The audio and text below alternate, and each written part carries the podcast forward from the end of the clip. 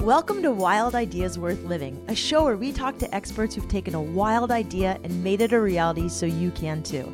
From people who have sailed around the world to those who've started thriving businesses and even broken records, some of the wildest ideas can lead to the most rewarding adventures. I'm your host, Shelby Stanger, and I hope you enjoy this show. This is episode 41 with professional surfer and world title contender Courtney Conlogue. This episode was brought to you by Keen. On all my greatest wild adventures, I've had a pair of Keens with me. I wore them when I stand up paddle down a portion of the Peruvian Amazon River, when I went tubing through the glowworm caves in New Zealand, and even trekking through the rainforests of Costa Rica. Keen's most known for their Newport sandal. They're made to go in water and on land, but right now they also have some amazing new styles I'm especially excited about. The Terradora collection, for example, was designed specifically for the unique biomechanics of a woman's foot and stride. It was designed so you could trek all through Yosemite or any great hiking destination, and so you could wear them through the city streets, on the beach, and they're stylish enough to wear out after with leggings or jeans. Best of all, Keen is a family owned company. They're out of Portland, Oregon. They're committed to not only protect the places we play outside, but they also provide numerous grants to causes and difference makers who share their ambitious goals. They support some kick ass ambassadors as well. You can check them out at keenfootwear.com. That's K E E N footwear.com for more. This episode was also brought to you by HDX Hydration Mix. Like you, I'm an active person. I love sports drinks, but many of them have a lot of weird stuff inside of them. That's why I like HDX Mix. Not only do they use stevia and natural sweeteners, but there's no caffeine, no junk, and it has all the electrolytes, vitamins, amino acids, and minerals to stay hydrated and going all day long, whether you're surfing, running, or even producing podcast episodes. There's only one flavor, it's berry, and it tastes amazing. Besides being low in sugar, it comes in a tiny pouch, not a plastic bottle. So all you have to do is add it to your own water and your own reusable bottle, minimizing your impact and not adding to plastic pollution. You can even stuff it in your pocket or in your wetsuit during long surf trips or run. It's super easy to carry, it's lightweight, it's the healthy, eco friendly hydration drink. You can check them out at hdxmix.com. That's H as in happy, D as in delightful, X as in x-ray, mix.com. Courtney Conlogue is a professional surfer on the WSL, currently ranked in the top three on the women's tour. She grew up in Santa Ana, California, and started surfing at age four. Today, she's known for her powerful turns, her positive attitude, and her incredible work ethic and fitness capacity. You might have seen Courtney last year. She was featured in ESPN's Body Issue, celebrated not only as a powerhouse in the surf, but also for her strength as a female athlete. I actually got to interview Courtney when I was younger than she is now in my early 20s. I interviewed her a few times, so super fun to reconnect with her. She's grown and matured so much, and she's always been one of my favorite surfers on the tour. She's a funny girl and she's got an incredible attitude and an amazing capacity to set goals and achieve them. I hope you enjoy this show as much as I did. All right, so I'm with Courtney Conlogue at the Pasea Hotel in Huntington Beach. So stoked to have you on, Courtney. Yeah, thanks for having me. So, funny story. One, I interviewed Courtney when I was 21, and you were like 12. I'm not That's even sure what our age difference is, but it was for a, a TV show called Groms. You remember that? Yep, Grom TV, and I was definitely a little Grom. You were a Grom, and now you're this like beautiful young lady. It's so cool to be hanging out with you. So, I have one more funny story I got to share because I was just in Nicaragua and I didn't realize you were in Nicaragua. What? Yes, so I I jumped out of the boat at playgrounds and my fiance and I were out together and I was like, hey, we, we got to be cool because there's already like 10 guys out. And so I paddle up and they're like, these guys get all excited and I'm the only girl and they're like, oh, are you are you Courtney? And then I I just started laughing and then I took a wave and they're like, oh no, that's not Courtney. that is so funny. That's amazing. For a little bit, yeah. Yeah, I had a blast in Nicaragua, and that's definitely like minded people d- doing like minded things. I was always told that you just end up finding people everywhere that you've seen because surfing is such a small world. It really creates that small world sensation, and I love it. That's why I love the sport. So you love Nicaragua. I love it. Honestly, I think it has so much potential and s- such a lush area. And I was able to switch off while I was there with my brother and my dad. Oh, that's awesome. Um, yeah, we we had a great time and surfed the best waves. So I, I want to talk to you about surfing. First of all, I think some people don't realize you grew up in Santa Ana, which for people who don't know what Santa Ana is, it's an area pretty far inland from the beach, and most surfers grow up on the beach that are. Are you ranked number three right now? Yeah, currently I'm number three. Oh, and maybe number one by the time this one comes. This that's comes the out plan. You know, 13th. usually I have the yellow jersey around this time of year, and the season's kind of been a different season. And there's been a lot of learning, and I feel like finally the wheels are going, and I have that rhythm down. So I'm really excited to see where this season pans out. I'm in a really positive headspace, loving what I'm doing, and um, it's been a really fun challenge this season. And every season, you kind of have new things that happen, and it's been really cool to just be in this process and really believing in the process. This is year seven, so So let's talk about this. You started surfing at how old? I started when I was four years old. Four years old. Same year I started martial arts. I started them at the same year. and you started competing at age I started competing. My first comp was when I was nine. I did, well, first I did the Roxy Wahine Classic. I lost against longboarders doing the cockroach. and then uh, ended up doing Serena Brooke Day. And right. that was amazing. I saw Serena pull up in her yellow Ford Ranger truck and just thought, oh my gosh, she's so rad. I want to be a pro surfer. and um, ended up my dad and I ended up winning that comp because he was able to help me because the south current was so bad that day. And he was like my anchor. Everyone, every little kid had their dad as anchors just to hold them in the lineup. My dad's calves were so sore for like two weeks. He How still funny. doesn't let let me lose that. He's like, Yeah, do you realize how much I really care about you as a competitor? so you still you lived 30 minutes from the beach so would your parents just drive i remember your, your mom would always have a cooler with her and you guys would go to the beach and you, you were there all day Yeah, she'd have the little Trader Joe's like cooler bag, and honestly, we would just post up from sunup to sundown, Saturday and Sunday, because I went to school Monday through Friday growing up. Till I got to high school, I was able to kind of surf in the morning on certain days, but I had to get up at four, and um, so yeah, we'd post up all day Saturday, Sunday. So Just you- the whole family. It was a family ordeal. you'd get up at 4 a.m drive to the beach surf until surf an hour and a half, maybe two hours, put my Adidas sweatpants or whatever I had just really fast on and run to school with wet hair.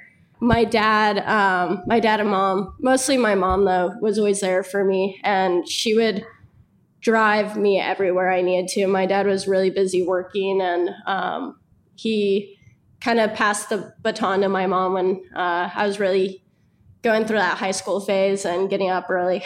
so what does it take to you know being from santa ana has that made you have more drive or um, honestly, I think being from Santa Ana, everyone played soccer and they didn't know I surfed till an article came out when I was in seventh grade through OC Register because I got, I think, to quarters or something in the US Open. And um, they're like, oh, we didn't know you surfed. And I kind of hit it because of the reputation that was on surfers back in the day.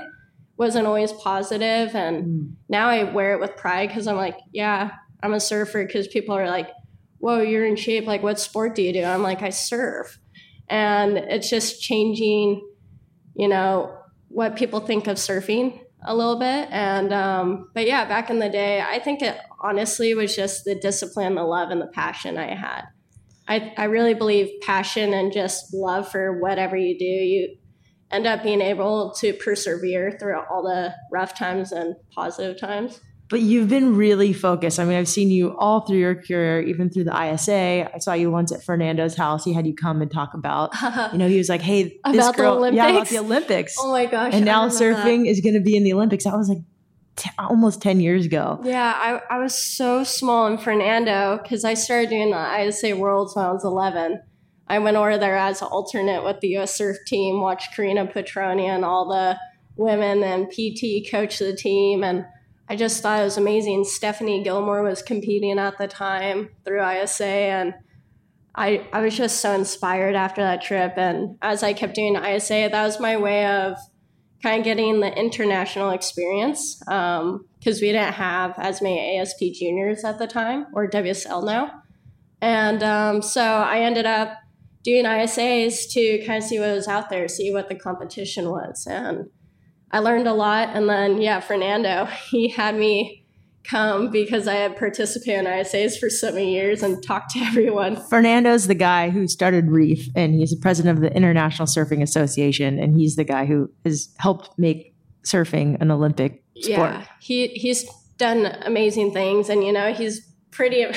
I love his style. He always wears a bow tie, like the craziest bow tie, and um, he's really been there for the sport, and it's amazing how he got in the Olympics. I know it's been kind of his you know, baby that he's really tried to work on for past at least 10 years.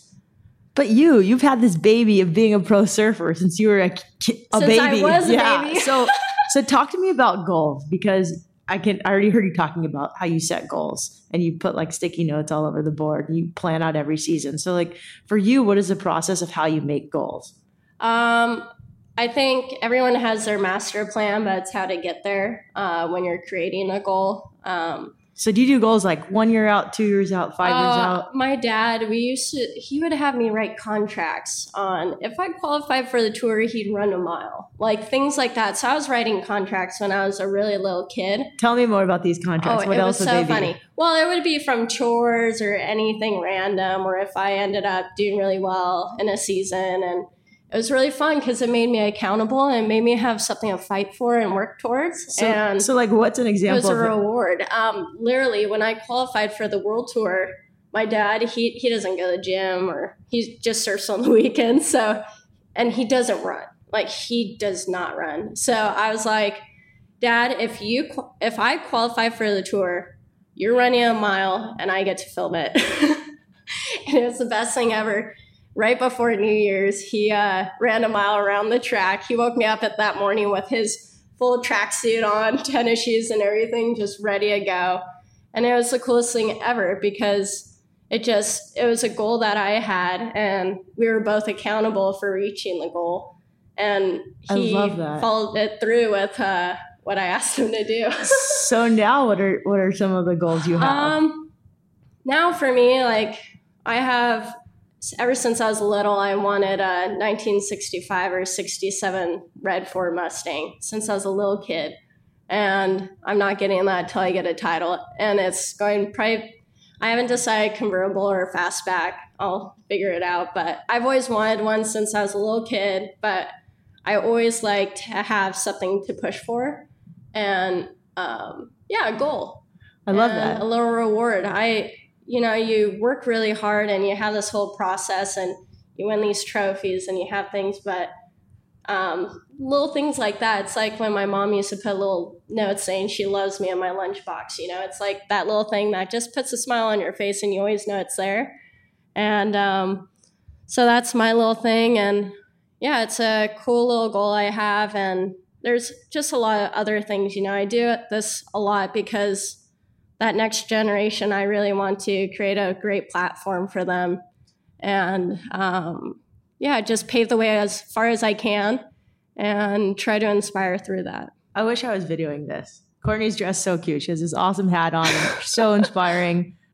So, so what else though for goals? Like right now, you know, it's to win a world title, but surfing, unlike other sports, it's a series of events, and you have to go all year long and stay motivated. What you start in what month does it the tour start? It depends on the season, uh, the year, but um, usually it'll start February, March. February, March, and it goes pretty much till December. Yeah. So you don't. It's a ten month season. Yeah, it's solid. It's crazy. So how I do love you, it. How do you keep going, and how do you stay motivated? It's an endurance sport. Um, you have to, you know, find your process that works for you. I break things up, and I just look at my next uh, event ahead of me I don't try to look too far. Um, I think probably my rookie year, I would try to plan the whole season out. And yeah, you set goals at the start of the season, your results you want, where you want to win. And obviously, you probably put first on every single one. and you try to get as close as you can because you don't want to set. Sometimes I found when I was younger, I didn't set, I set my goal where it was attainable, but I wish I almost set it higher. Got it. So you would set it to place? I, I would set or? it to a pretty solid feat, but I would reach it. And then I was like, well, why did I set it higher? Because maybe I could have got it. And maybe if you fall just short, well, you're still pretty close to that amazing goal. And finally, once I started going, I want a title. Then I started being one, two, three, you know, and I meant, well, two, three, and getting up in those ranks, maybe not ending up at one, but I was constantly tapping that door, you know, and you gotta keep tapping it and figure out how to open it and uh, keep picking the lock. I love that you're always setting goals to be higher rather than because sometimes you get your goal and you got to reach. Yeah, and it's like, what now? And I think I had this a bit of a moment last year when Bells had this huge thing because it was there's so many things that happen at Bells for me, just learning and the injury and everything. And I hadn't won the bell till last year. And once I finally got it, you you have this amazing experience and adrenaline and everything. And then you come off of it and you're like, whoa, how's it? And it's not that that it's anticlimactic, but it's like you're off to the next event to Margaret River. And you gotta let that one go. And then you think about why why do I do this? Like what is this purpose for me? Like what what do I get out of it? And what do can I do to inspire through what I'm doing? So then I started pulling myself back and found another way to give it purpose on why I win. And I think having multiple reasons on why you want to win versus just a trophy mm. or versus this bell or versus getting in the war paint, just all those things, or because you see in you've seen it in a mag for so many years growing up, you know, and it's like once you get it, then what now? You want follow it up, maybe you want to do all these different things, and you give yourself another goal. So you don't want to stop dreaming and setting goals. So for those non-surfers, Bells is a surf contest in Australia, um, kind of near Melbourne. I guess you'd say it's one of the most iconic surf contests in the world and Courtney Courtney won it last year, right? Mm-hmm. And that means that she got to have her face painted. Um, it like it just has, but it's such a you know it. There's a lot of history at Bell. Just saying you had your face painted sounds like clown mask. No, no I hadn't. Um, so what they do is the Aboriginals from the local area. They at the end paint uh, the winner's face, and it's all a whole ceremony on a dance and a welcome and bringing you in as one of their people. And it's just a really amazing thing to be a part of, you know, and you watch and look at all the previous Bells winners and they're so inspiring to me and I'm just honored to be right next to them. I would think of all the contests that would be that would be one of the ones to win. Uh, for me, it definitely was. You know, of all the events, you know, when you first get on tour, that was one of the first ones that was my goal to win. And it probably took, yeah, it was one of the longest ones to win. So I want to go back to these contracts. So do you have like a series of these pieces of paper contracts all over your, your house or your My room? mom actually probably has a file. I wouldn't be surprised if she has a file in the family house with these contracts. I know she has the one where I was like, it was pretty official. Like I had my mom as a witness sign the contract too that she saw this whole thing. And uh, but do you yeah. still do that? Like for this year, is there one about this Mustang that you're gonna um, get? I I write things down now for myself in my journal, and cool. I have things that I'll just keep tabs to keep myself honest and keep pushing and keep setting goals, you know, and making uh, progress towards them and building those steps, not just saying I want to do this. How am I going to do that? Because yeah, you want to jump there, but sometimes you gotta walk, skip, and figure out how to get there. And surfing, it seems like there's so many highs and lows with these contests. You win, you lose, you have to go to the next one, yeah. you get injured. How do you kind of deal with all of that and and sort of like do you do meditation do you are there any tricks or tips that you've learned over the years to sort of feel more even keeled through all these highs and lows yeah um honestly i feel every athlete loses more than they win and with losing you have to learn how you take a loss uh, how it affects you that feeling in your gut how, how bad it hurts and being able to grow from it reflect on it, but then move on and realize that's the past and don't keep redwelling on it. Just learn from maybe the mistakes or things that might have happened, um, and then move forward. And don't don't keep dwelling on that past because you need to focus on the present and where you want to go and how you're going to get there. Because as soon as you lo- lose track of that now, you end up just overthinking, overprocessing. And I'm I'm a huge thinker and I process everything and break things down. But there's a moment where you just need to be there. And um, with that, I've been doing a lot of yoga and meditational stuff. Um, yeah, just calming the mind. You know, your mind starts wandering and thinking and knowing how to bring it back and control where your thoughts are going. So, have you learned certain tactics, like certain breath techniques, or do you do yoga every morning? Um, yeah, I'd say I at least meditate 15 minutes every day, um, at least. I started learning Ashtanga yoga, which is really fun because it's to me a network that's pretty global. And uh, it's the same exact routine everywhere in the world with the Ashtanga and Vinyasa is like the contemporary version, I'd say, of the you know the Ashtanga. Ashtanga is more like the ballet; it's the structure and everything, and then you go to Vinyasa, which is like the contemporary dance. It's a mixture and flow, mm. and so I'm learning the Ashtanga and going work off there, and probably start doing the Vinyasa a bit more. But I like having the structure, so I could see my growth and see how I improve or good days and bad days makes sense that you like Ashtanga yoga because you're almost rewarded with a new pose once you achieve it. Right. It's like a contract. yeah. And then you have to go through all those other poses, which makes you have to deal with all those basic, like not tedious, but it's like you have to do the process yep. and you can't skip. And it forces you to do that. You know, and I think that's really good for a sport like surfing, which is all about flow and everything and more vinyasa and following things. And going with the drift, not with the drift, but you have to really feel the flow of the waves. But there's a time where you need to be able to pull in and structure yourself and stay focused. Mm. And knowing how to control and let go and then pull yourself in and let go. And um, yeah, I think having the yoga stuff has really kind of added to that process of learning about your mind and how you work. And at least like when you start maybe want to go vinyasa or you like well, I I don't want I don't feel like doing this step, but you have to. Yep. And it's it's really good for you. What about with meditation? Like what kind of meditation do you do and do you say anything to yourself? So like for example, when I meditate, I say breathing in I calm my body, breathing out I calm my mind. Or sometimes I'll just meditate and I'll send love to like it sounds really hippie, but anything that's hard in my life, I'll just like concentrate on it and I'll breathe and I'll send it love. And then other times I'll just breathe or I'll say like a Thich Nhat mantra, which is uh, yeah. yeah, um, for me, I definitely it probably depends on where I feel my head is. I I'm pretty in tune with how I'm feeling on a daily, um, just because I've been an athlete for so long, and um, just I've really been in, working on it.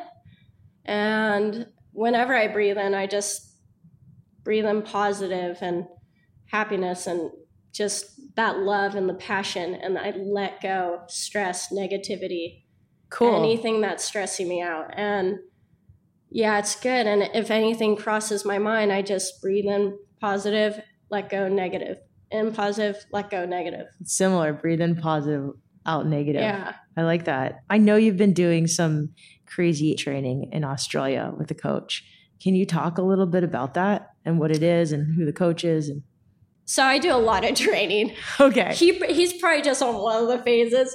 Um, I'm always just someone who's learning and discovering. I think my world's my classroom, and I'm constantly reading and trying to strengthen my mind. And yeah, whatever I'm doing, I'm always just a sponge trying to absorb all these cool things I learn around the world. And Australia has such a great platform for naturopath stuff and just training. They're on a whole nother level. Oh, and agree. there's so much um, you know, support and interest and they invest their government invest in surfing. And it's incredible because you see the difference in the surfers. I mean, you look at how many world champs they have, you know.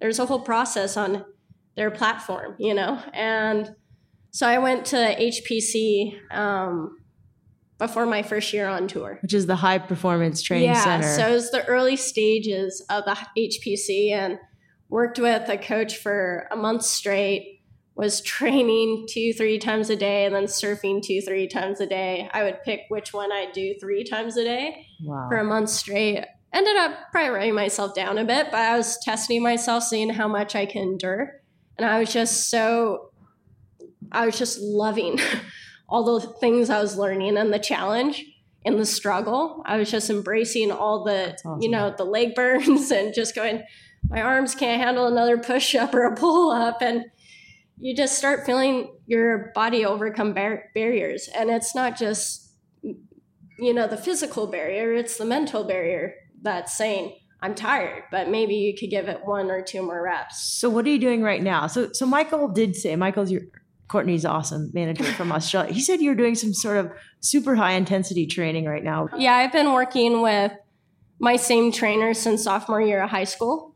And he pretty much knows me in and out on how much he could push me. And he always knows how to challenge me.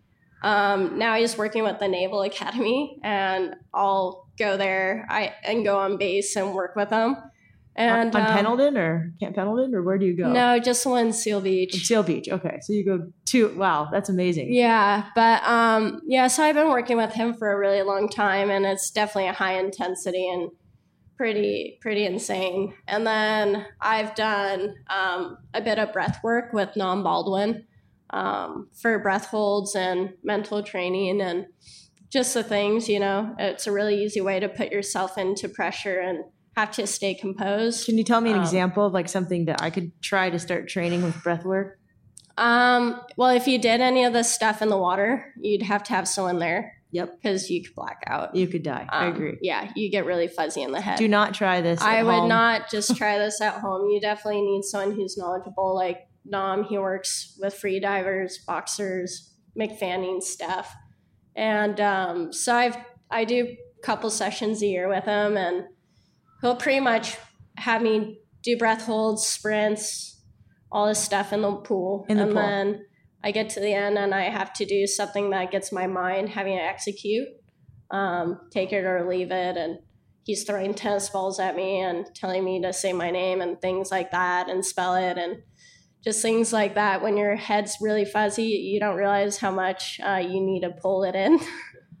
Has that helped with um, big waves or? Um, it's helped with big waves, mental stuff with heats. Um, I mean, there's times where you have to be able to sit for 20 minutes, or say you you have seven minutes left or something, and you have to sprint out the back and get priority because you're in combo, and then pull yourself out. I watched the best paddle battle with you and was it Carissa. Carissa? Oh, it was so good. I'm gonna put that in the show notes. Um, Courtney and Chris had the most beautiful paddle battle, and you're so fit. Um, Yeah, that was a super fun paddle battle.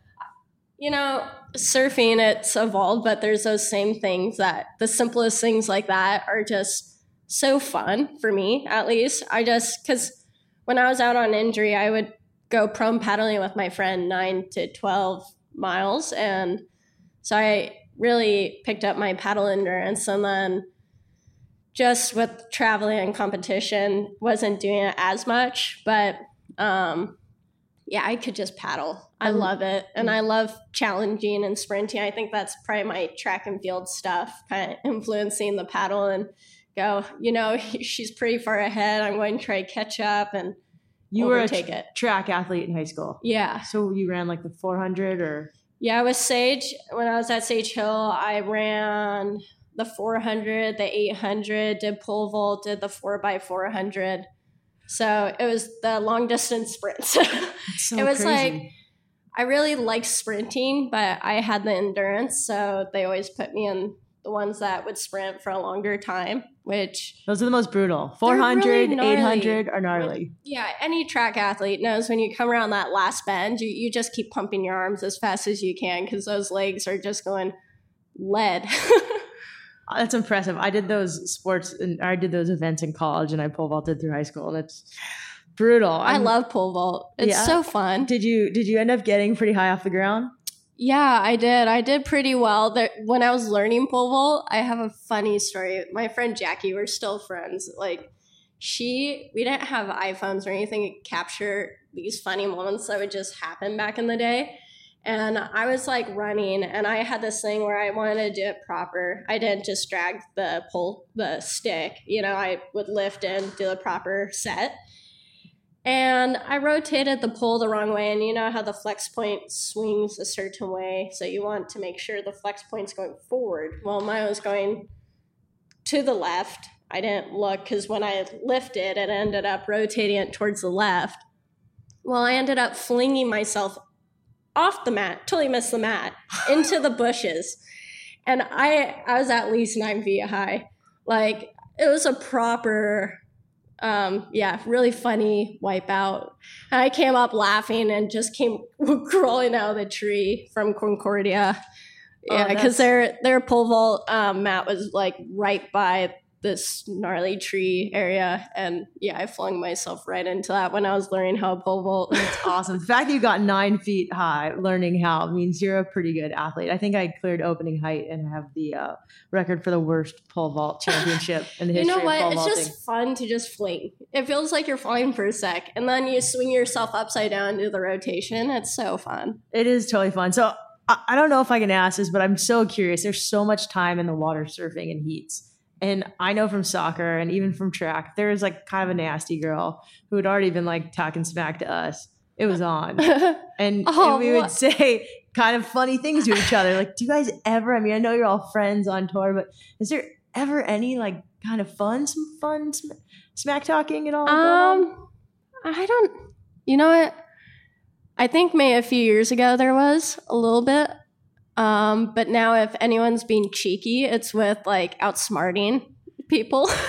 Playing chess, it's like making them lose priority. And it's kind of like a little giggle deep inside. You're like, huh, I just did that one. And it worked.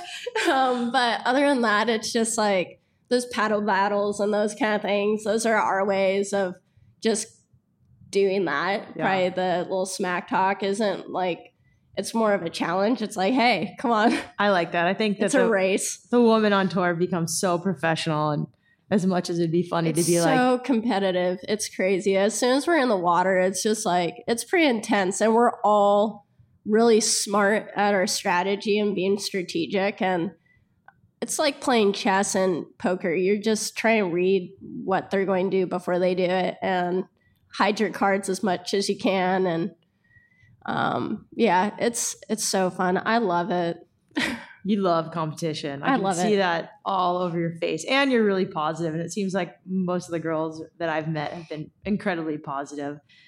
You know, I was always hoping for someone to be more like Kelly Slater to Andy Irons and do things like whisper, I love you in someone's ear to just mess with them or Oh, that's amazing. That's totally the basic mental game and go, oh, really? You're running that board? It looks a bit small.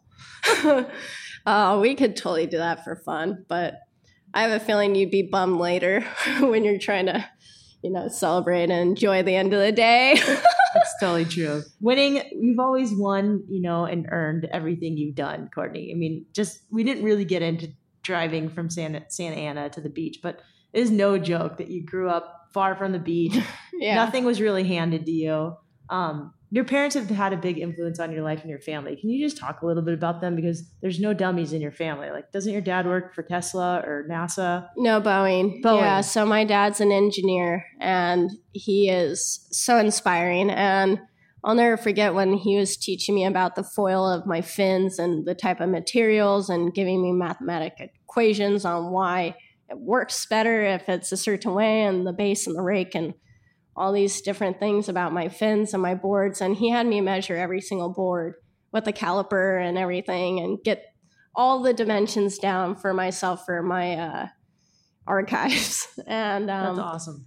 That created that platform of just knowing what I was writing and understanding it so I could speak to my shapers about my equipment. And it's really good because I feel like I have a really good knowledge of what's under my feet and why it works. And then my mom, she's used to work in Wall Street with the stock brokerage industry and she's very intelligent and now she's helping us kids, her children, pursue our dreams and she's always believed in me and my dad kind of ha- passed that baton to her and she's taken that coaching aspect and more just a sherpa you know guiding me with me she's on that journey to the summit wherever it may be and just having a piece of family there while I'm on tour and support. So your mom comes with you to all the all She the does to all the world tour events. I do trips solo a lot, but the world tour events it's really good to have a team. Um, just because you spend so much time on the road. And then my sister, she's a marine biologist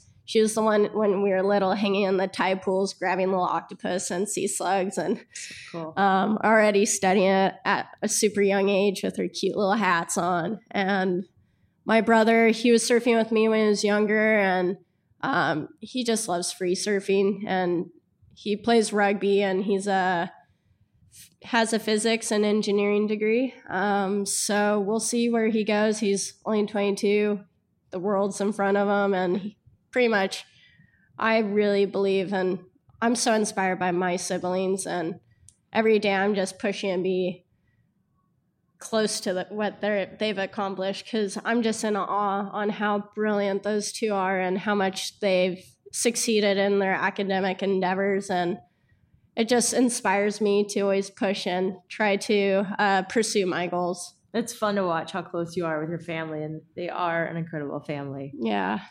I'm I'm very thankful. I love them. love them to bits. so I know you you love your family, but I, I want to talk about some other loves. I know you love coffee. Yes, I'm obsessed with coffee. Let's just say um, when I was at Snapper after I lost, I was at the little coffee bar, and the guys from Doppio they know me really well, and I they're like, "Hey, Court, anytime I would make myself a coffee, it'd be free, and I'd make probably five other coffees for everyone who was there waiting.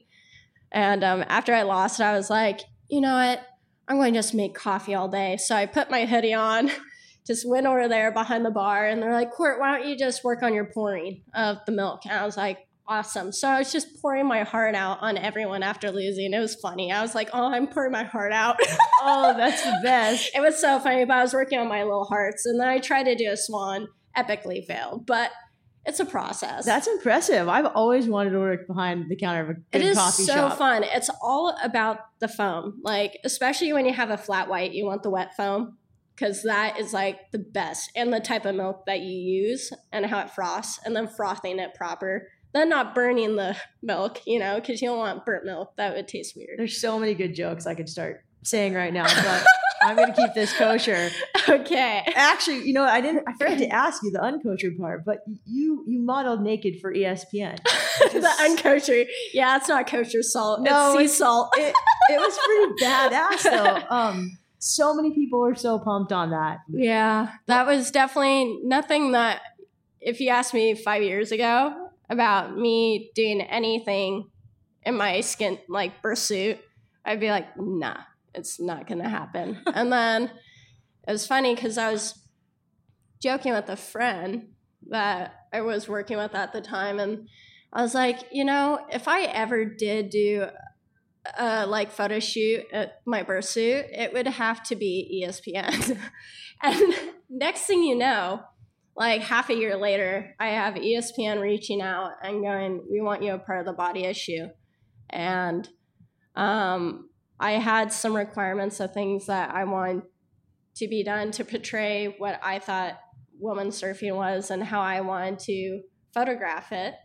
And so Stephen Littman and I pretty much did the creative aspect of it, how we wanted the shots done. I was very adamant on the surf shot and the fitness and showing the grace power beauty side because I feel like that's one surfing um, and just strength. And when I was doing the shoot, it was definitely the first moment when I had to take the robe off. It was a once in a lifetime feeling. You're just like, wow, this is really happening.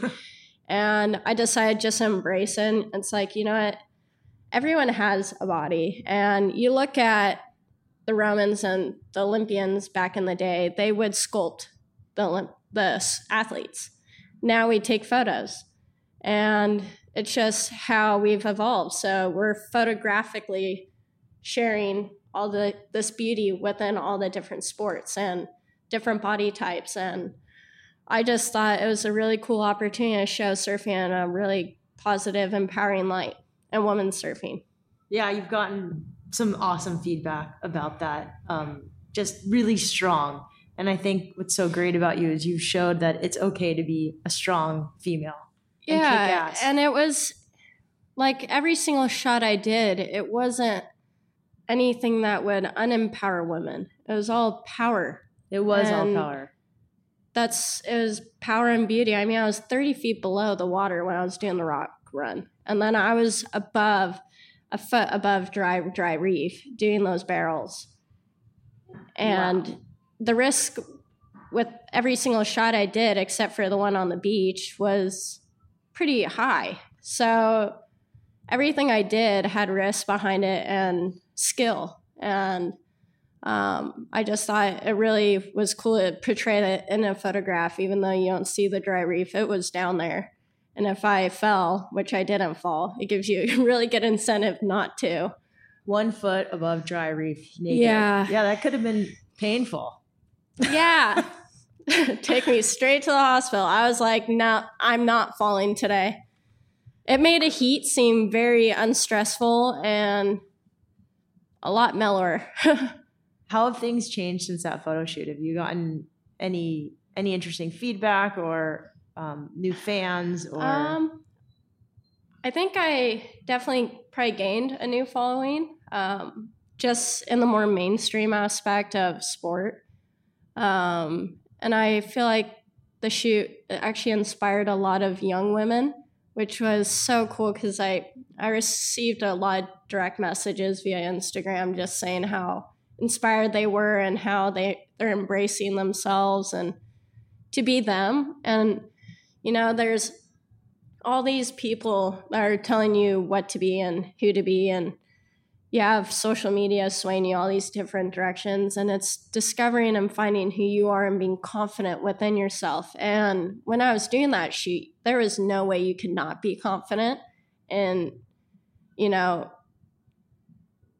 not believe that you are beautiful because you're literally showing everything and you're revealing who you are and it's a very nerve-wracking you know you feel vulnerable at one point, but then it's empowering at the same way where you're like, you know what, this is what I'm doing. I'm doing this for this reason, and I'm going to back myself all the way. Oh, I think it's great. Surfing is a sport where you're required to be in your bikini and very little clothes.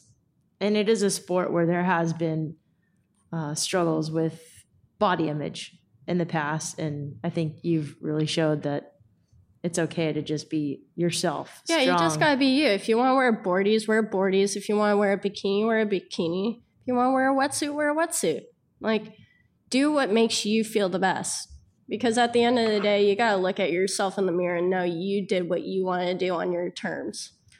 Did you did you right before the shoot like train extra hard or?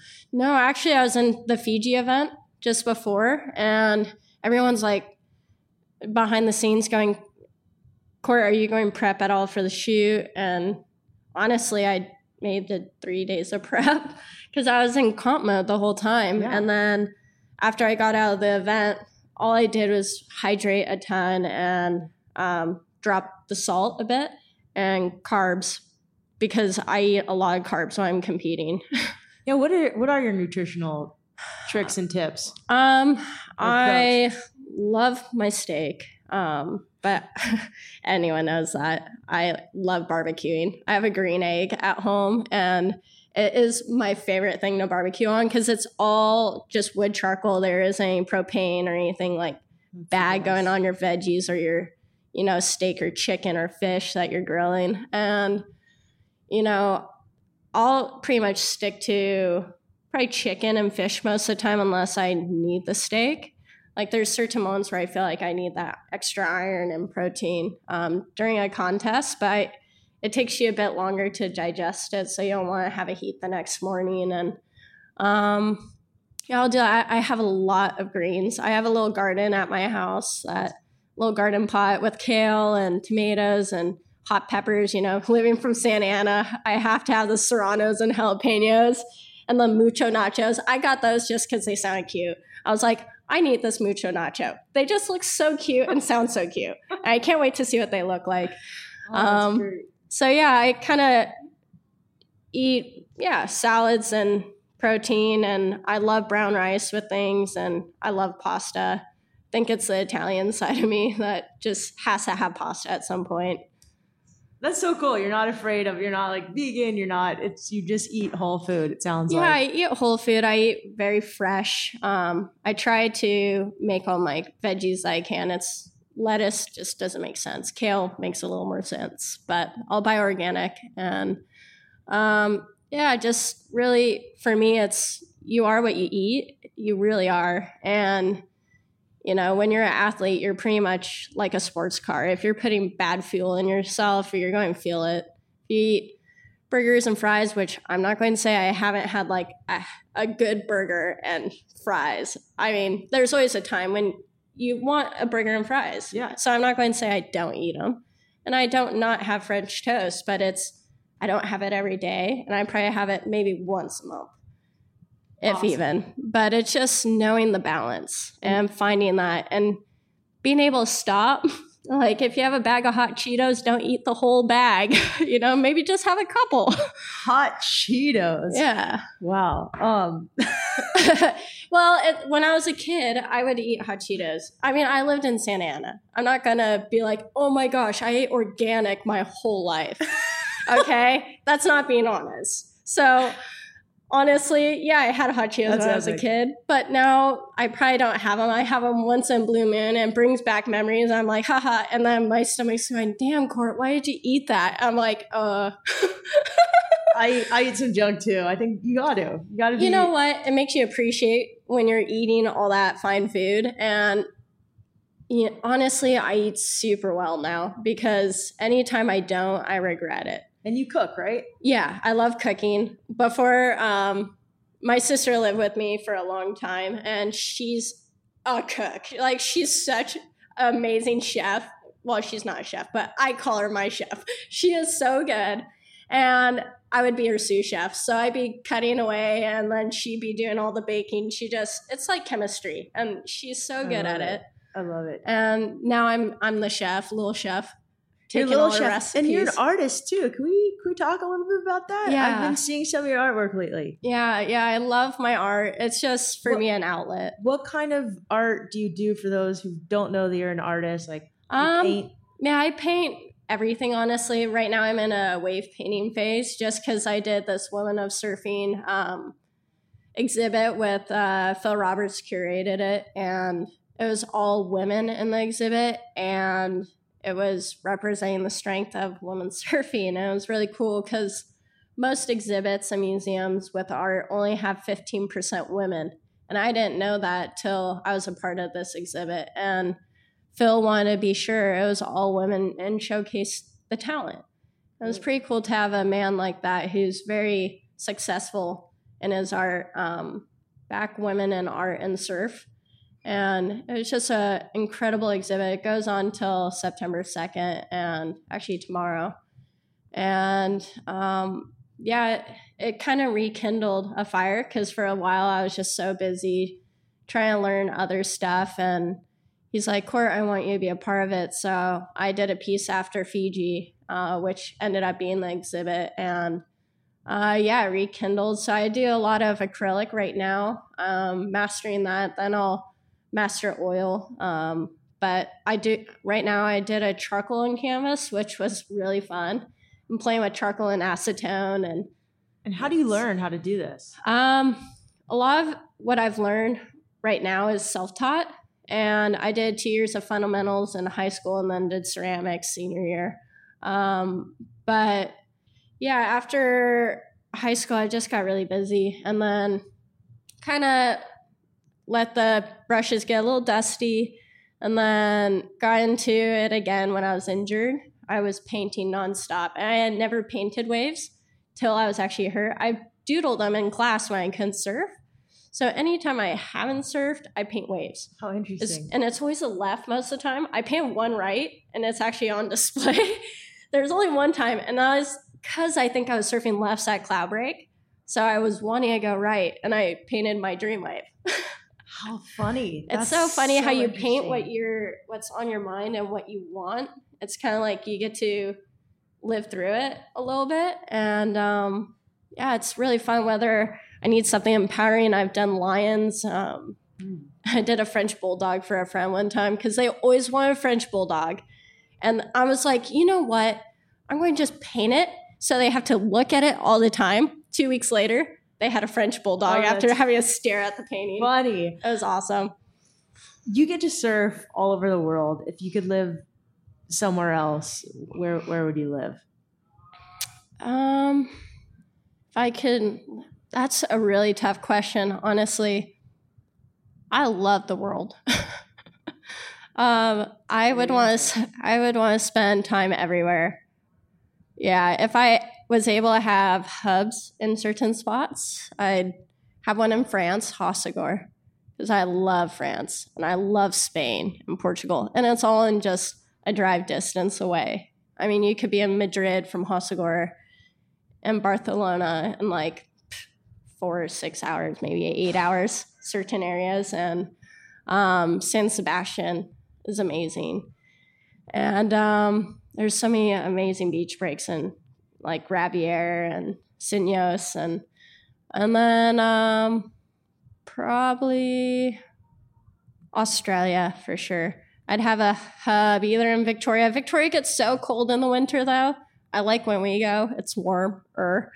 And um, the Gold Coast. I love the Goldie. Just the barrels at Snapper when it's good. I'm not a fan of the crowds. I wish I could just freeze ram.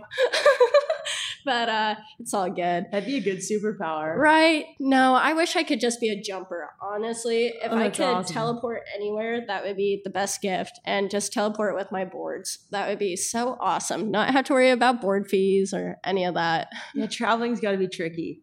You, you have it on lockdown. Seems like most of the surfers on tour have it on lockdown. Any advice to us, like just having to go through airports? Just smile and wave and look really nice when you go up to them, and just hope you get a really nice person checking you in.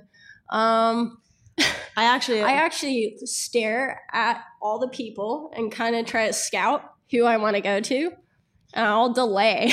I do the same thing. Depending on the flight, like Virgin Australia, I s- is one of my favorite airlines. Like going to Australia every year, just because they're so nice, and I have a feeling it's because Richard Branson. He's so into extreme sports. He probably just put the equipment as a bit of a priority on being able to travel with it, Yeah. and yeah, they don't hassle you, which is so nice. It's really just mellow. It makes travel easier the times where you have to play good cop, bad cop. Mom and I have done that a couple times. No, but just being nice, I think, was really good advice. When we were going to Nicaragua, Yeah. I started talking to the girl about like how she travels all over the world, and Yeah. somehow she put us in like the exit row, and then we were upgraded again, and then she almost didn't charge us for the board. Then last minute, she- her supervisor came over. Yeah, and and like, I mean, 150 for a bag's not bad. You know, I've had to pay a thousand dollars for boards oh, before, so that's when you're like, oh, I hope I win this event. yeah, that that gets tricky. Um, you're really articulate. Um, I've Yeah. interviewed a lot of surfers, and uh, you seem like you've read some books in your life. Any books that you really love, or you gift, or you just remember? Um, well, there's a love hate with me and Kite Runner. I did love that book, but there's a moment where I threw it against the wall because I was frustrated at one of the characters in the book. And then uh, most of the time, I read things about mental and just so I'm understanding and learning. It's almost like doing a psyche class in a way. And um, yeah, Fueled by Failure is a really good one. Hmm. Um, uh, yeah, there's a few others I've been working on, but Bossypants with Tina Fey, that's hilarious. If you want a really funny read, like I love that book. Just Tina Fey, period. Like her and Amy Poehler are just hilarious. I think, yeah, they're just funny and brilliant all at the same time. I totally agree. Any any go-to gear things that you have in your life every day that just makes it go better? Go to? Go-to gear, like things that you your coffee. Oh, my go-tos. Um probably music. For me, I love having music in the car when I'm dealing with traffic and people road raging. Keeps me calm. and uh yeah, you know, I'm in California. I have to deal with the five freeway and the 405. You're in Orange County. yeah, like the you want mental part. training, people? yeah, just breathe in the car. It'll it'll help you through a lot. but uh, yeah, so pretty much my music, my surfboards are mandatory. Cup of coffee, always water. I hydrate a lot. I always have water on me. Um, yeah, just the basic necessity sunscreen actually and a hat. Any, any, yeah, she's got a really cool hat on right now. I swear, slip, slap, slop. That's the Australian saying. Like, always cover yourself in shade. As you are in Slip, this slap, slap. We got to define slip, what. slap, slop. I think it's something like that. Like, slip something on, slap on sunscreen, and I don't know. Slop, it's probably slip, something else. Maybe it's shade. We'll look it up. yeah, it's some like tagline they use, and I thought it was funny it's in New Zealand too. It's pretty Yeah. funny. you know what I'm talking about. I about. totally know what you're talking about. it's She's always not. on the commercials and they're they always show the melanoma and aussies are always like very true with their commercials almost brutally true they are brutally true. yeah they've actually pulled back on the bill- billboards with all like the drug things and stuff and i was like geez that's pretty gnarly like a little six year old could see that um, but now they've pulled back and the melanoma ones like it scares you to truth and it makes you want to cover up I like Aussies. They're very real, very true. i Um, love aussies they're funny So, any advice to young people or old people who want to get better at not only surfing, but just want to achieve their goals? You've achieved so many goals. You've had so many wild ideas worth living, but just advice on on living more wildly, achieving your goals, um and maybe being a pro surfer if you can pull it off. okay. Uh, yeah, for the ones that obviously want to be a pro, I think perseverance and be willing to put the time in. I put hundreds of thousands of hours into my craft, and like anything that someone masters or is trying to master, you have to put time in, and you you'll fall a lot and you'll fail a lot, what people call failing, but you learn what doesn't work and then find what does work and um, believing in yourself and being you, I think, is really crucial. I've always stayed true to who I am my whole life. I've been very authentic to myself. And um, yeah, I think just discovering who you are and creating who you want to be Hmm. and really know who you are deep down and what you want to accomplish at the end of the day. Um, whether it's surfing or with your daily work or just being a adventurer and a wanderer and being wanting to travel. It's it's really not easy to travel, but it's really it's all possible and finding ways to do it, you know. A lot of people probably didn't believe that this little girl from Santa Ana, I know a few people definitely didn't believe that she would get on tour and I'm on tour seventh year in and stayed on tour and it wasn't easy. There's times where I was debating whether I go back to college, but I kept going and I kept persevering through the struggle and the process and learning and kept going back to the drawing board and scr- scratching things out that didn't work. And now I'm here and getting closer to my goal. Courtney, we're so excited for you. I feel like this year is. Thank you. I'm not going to say anything, but Yeah, don't look say it, but- so awesome right now. You're on fire. Your attitude is great, and, and I'm just excited for your what's to come. Thank you for sharing your wild ideas with us. No worries. You. There's a good chance you can catch Courtney in action live this week in Southern California if you go to the Hurley Pro at Trestles. You can also check her out online on the worldsurfleague.com.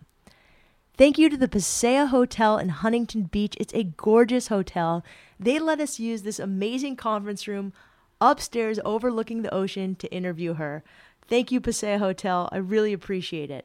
Thank you also to Courtney, to her mom, to her manager, and to Billabong for setting this interview up. And thank you for listening to this show. Thank you also for supporting it. We're getting some great donations at wildideasworthliving.com slash support. You can pay through PayPal and it goes towards paying our editors, supporting this show, and letting us provide awesome free content every week. If you want to check out more about Courtney, we'll have links in the show notes. All you have to do is go to wildideasworthliving.com, press play on her show or any of the shows, and the show notes magically appear just after a few seconds. It's pretty cool.